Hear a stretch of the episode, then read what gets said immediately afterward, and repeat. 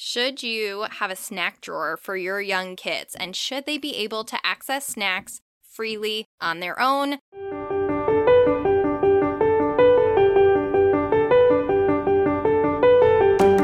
I'm Casey Barnes, a registered dietitian nutritionist, mom of two. This is Feeding Toddlers Made Easy, and this is the place where I really aim to empower you as a parent, as a caregiver, so that you feel like you are in charge and your toddler is not in charge of you.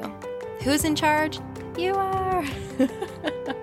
anyway, you can grab any of the resources we mentioned in the show notes. Just go to mamaknowsnutrition.com forward slash podcast. You can also submit a question there to be featured on a future episode as well, and I would just love to hear from you. So, again, that's mamaknowsnutrition.com forward slash podcast. I saw this post by The Home Edit that inspired me to do this episode. I love The Home Edit. If you're not familiar with them, they do organization. And I love a good organized drawer, a good organized pantry, closet. Seriously, I love it. Like, You'll see my pantry is super organized if you ever watch my Instagram stories or my reels, and I'm in there all the time. Operation Organization is who did it. Side note Katrina here in Dallas, she turned it into this organized wonderland in my pantry. It was at least a year ago. And honestly, one of the main reasons that I felt sad when we bought our new house that we're moving into soon, we don't have a pantry there. And I'm like, oh, I'm gonna lose my beautiful pantry. Our new house was built like 40 years ago and it has no pantry and I'm irrationally sad about that. So I am all in for the organization. But getting back to this post that I saw from the home edit, it was actually a repost that they posted from somebody's cabinet. And this person had said, Doing a kid's snack drawer was the best advice I ever read. Thanks, home edit. Open front bins are perfect for little hands. And it's true, the bins she showed are perfect for little hands, but that's also the same reason why I don't like them being used. In this way, I've got to be a party pooper, y'all. The problem that a kid's drawer or a kid's shelf solves is that, like, the kid is always asking for the snacks. The kid can now obtain the snacks themselves with this kid's drawer. Kid stops asking for snacks all the time and you've eliminated this annoying behavior of them constantly asking.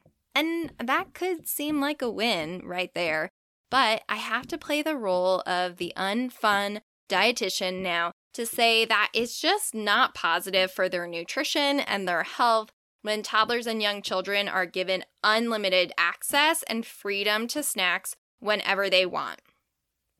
You could say, but Casey, these could all be healthy snacks. What's so bad about them freely accessing healthy snacks? Thank you for asking. I'm happy to tell you. Reason number one is that this usually messes with their appetite for meals in a bad way. Parents of picky eaters, I want you to listen up, especially because the more access they have to snacks, the less likely they are to entertain the idea of eating something that's not a favorite at meal times. Why eat at a meal when they know they can get a snack whenever they want to? And they're going to really have less of an appetite at meals too. Reason number two is that even if the snacks they're eating are nutritious, my goals as a nutritionist, as a dietitian, are for them to get a nutritionally balanced diet, which just includes variety, and for them to be flexible with food so that they can eat at restaurants, they can eat at other people's homes. You don't have to be tied to the house and tied to certain packages of snacks, which also requires them to be repeatedly exposed to, say it with me, variety.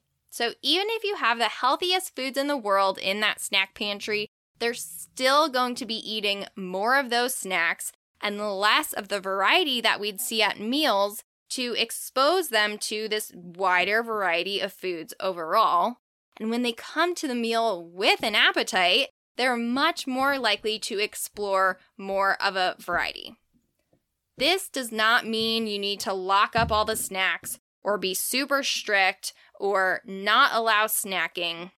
I do like to offer them a snack And usually that comes about two to three hours after their meal. So, right in between breakfast and lunch, right in between lunch and dinner. Sometimes you need that bedtime snack too, and that's totally fine.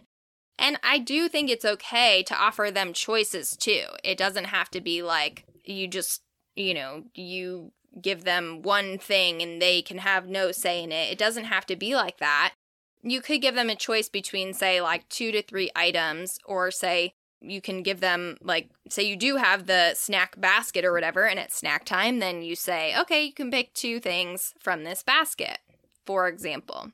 We actually, here at Mama Knows Nutrition, we created snack choice cards because y'all love my breakfast choice cards and you have been asking us to make them for other times of the day as well. So we're also having lunch choice cards, dinner choice cards. We're doing it all.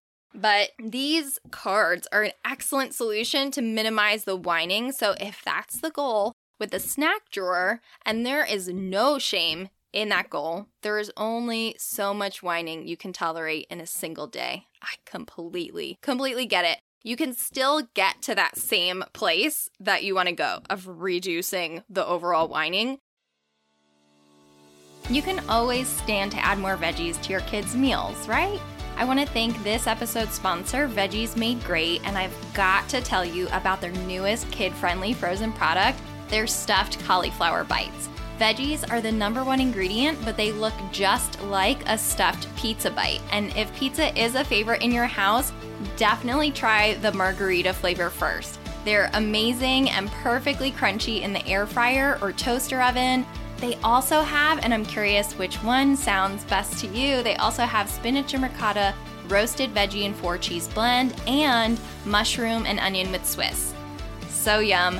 Find the stuffed cauliflower bites in stores such as ShopRite, Big Y, Giant Food, Fresh Thyme, and more coming soon. I'll tell you how these cards work. So they're about the size of like a deck of cards, give or take, that they have pictures of the snack items on them since your toddler can't read. We want them to know what is on the card. And then you choose the choices for that snack time. So, this is the big difference between just opening up the fridge or the pantry. Instead, you're giving them two to three targeted choices, and then they get to decide from those. Toddlers love picking this card. Let me tell you, they feel like they are the king or the queen. They are in control, which they just freaking love.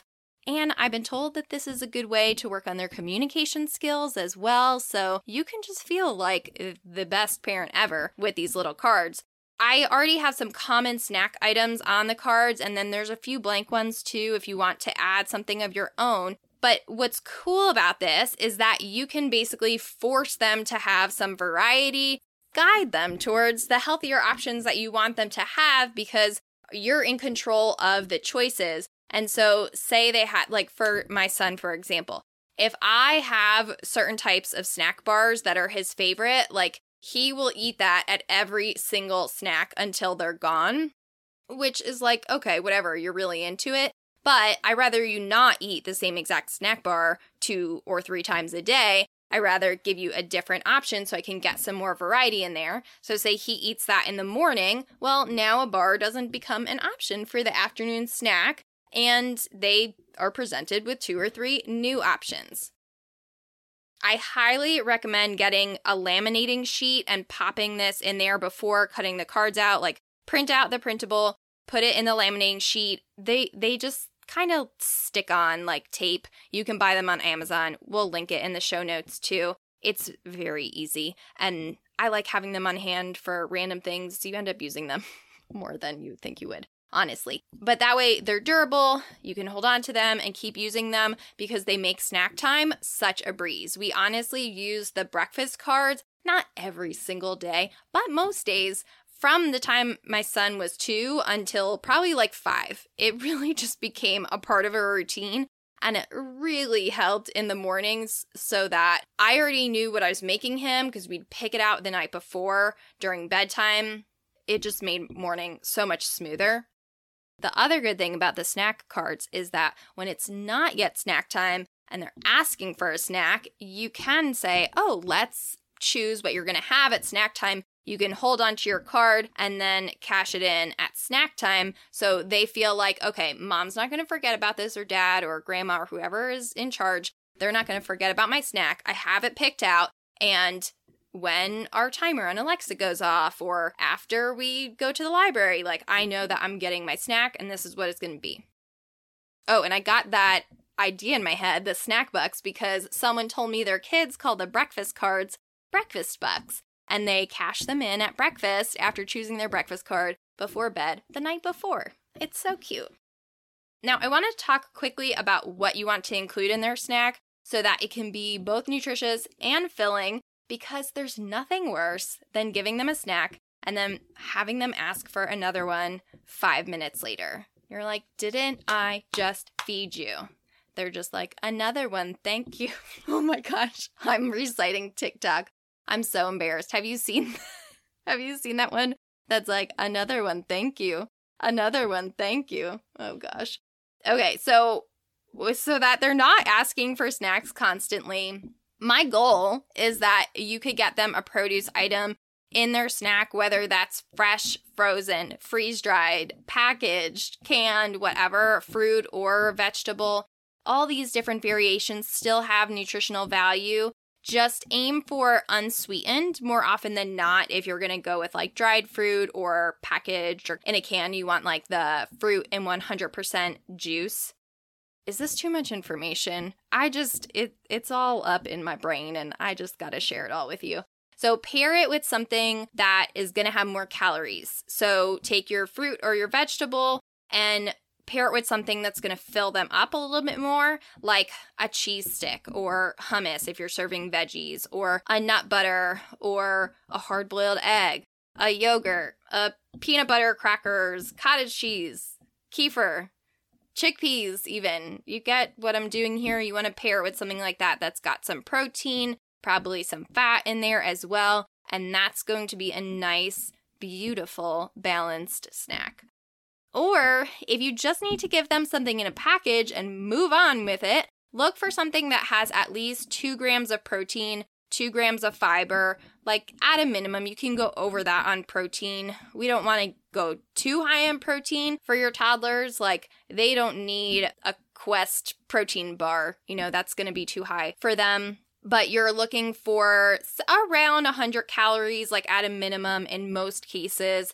They might need more than that, and that's totally okay too. But usually at a snack, they're going to need about 100 calories or so at a minimum.